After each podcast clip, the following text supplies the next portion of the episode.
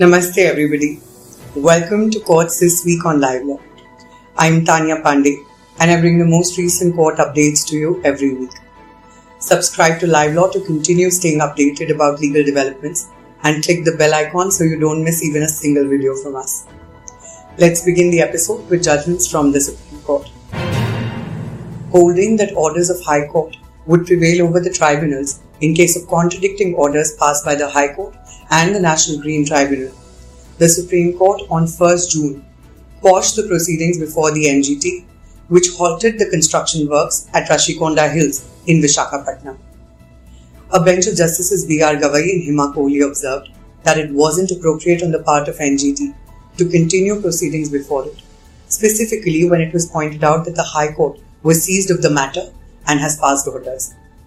Further, until the High Court takes a fresh call on the issue of construction, the bench found it appropriate to direct that the construction will be permitted only on flat areas, the area where construction existed earlier, and which has already been demolished. The Supreme Court has held that arrears of pension cannot be denied on the ground of delay in approaching the court, as pension is a continuous cause of action. In this case, the appellant had filed a writ petition along with other petitioners before the Bombay High Court at Goa, assailing the action of the Goa government in retiring them at the age of 58 years instead of 60 years. Though the Bombay High Court found the retirement age to be 60 years, considering the delay in approaching it, the High Court held that they were not entitled to any salary or back wages for the two extra years they would have been in service.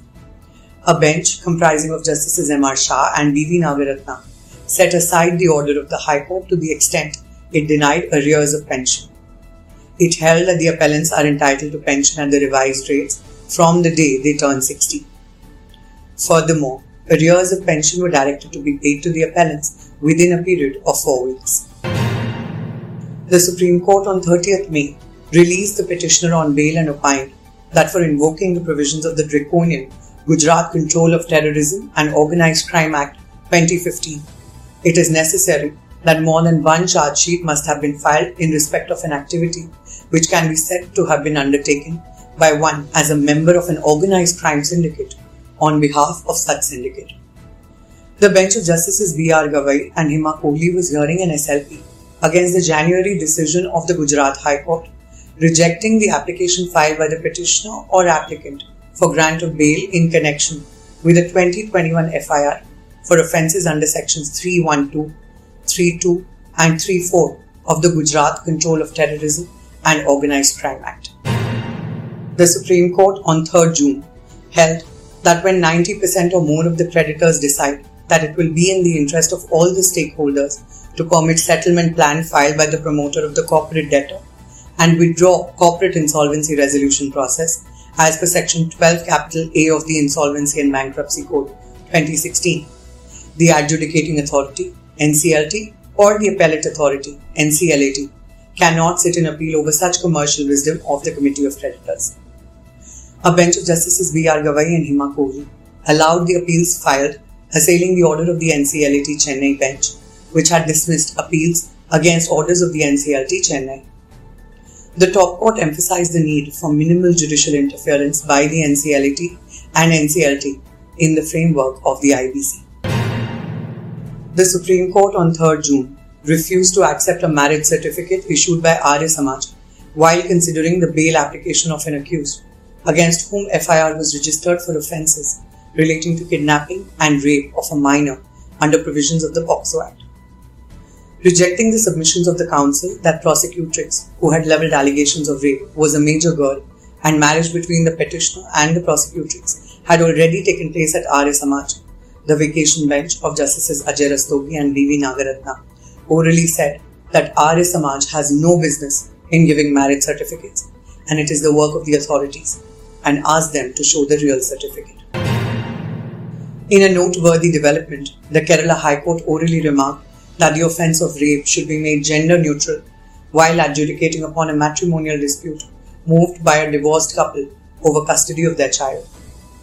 Justice A. M. Mushtaq made this observation during the course of the case when the party brought up the fact that the husband had once been accused in a rape case. However, the husband's counsel argued that he was currently released on bail and that the said allegation was based on unsubstantiated accusations of sex under a false promise of marriage. At this juncture, the court made an oral remark on his concern about Section 376 of the Indian Penal Code not being gender neutral. Let us now go over judgments from the High Courts and other courts.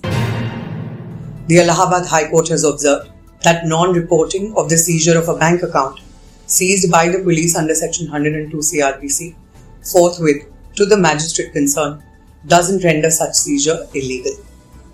The bench of Justices Ramesh Sinha and Saroj Yadav made this observation while relying upon and agreeing with the Allahabad High Court's order dated 18th April 2022 in the case of Amit Singh versus State of UP and observed that non-reporting of the seizure forthwith as provided under section 102.3 CRPC shall not render the seizure illegal, particularly as no period is specified and its consequences have not been provided.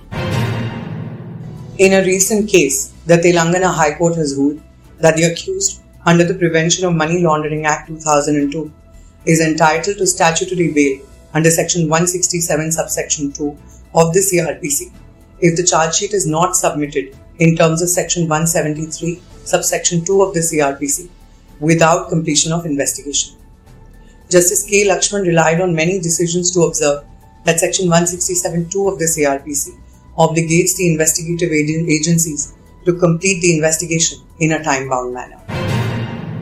Justice J. Sridevi of the Telangana High Court has recently directed the police to comply with the requirement of issuance of Section 41 capital A notice under the Code of Criminal Procedure, as the punishment prescribed for the offences alleged was up to seven years. Section 41A is a notice of appearance before police officer in all the cases where the arrest of a person is not required. The criminal petition was disposed of, directing the investigation officer to strictly follow the procedure laid down under Section 41A CRPC and the guidelines issued by the Supreme Court in Arnesh Kumar versus State of Bihar, reported in 2014, Volume 8 Supreme Court Cases at page 273. The Varanasi District Court on 30th May heard the Order 7 Rule 11 CPC application filed by the defendants, including the Anjuman Islamia Committee, questioning the maintainability of the suit filed by five Hindu women over the Gyanvapi Mosque Kashi Vishwanath Temple dispute. The district judge, Dr. Ajay Krishna Vishwesha, has posted the matter for next hearing on 4th July. The plaintiffs claim that the present mosque premises were once a Hindu temple and it was demolished by Mughal ruler Aurangzeb, and thereafter the present mosque structure was built there. A special NIA court in Delhi has sentenced five accused persons in connection with the Roorkee ISIS module case relating to the conspiracy to establish an ISIS base in India and to carry out terror activities in Delhi NCR and Haridwar region during the Kumbh festival. Special NIA Judge Parveen Singh sentenced the five accused persons after they were convicted under various offences of the Indian Penal Code, Unlawful Activities Prevention Act, and the Explosive Substances Act. Considering the aggravating and mitigating circumstances, the court found that it was not a fit case for grant of maximum punishment to the convicts. With this, we've come to the end of today's episode. Thank you for joining us. I am Taniya Pandey for Live Law, and you're watching Courts this week.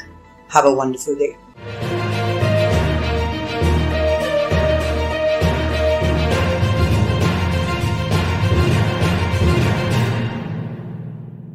Subscribe to our channel and press the bell icon to never miss a video from Live Law.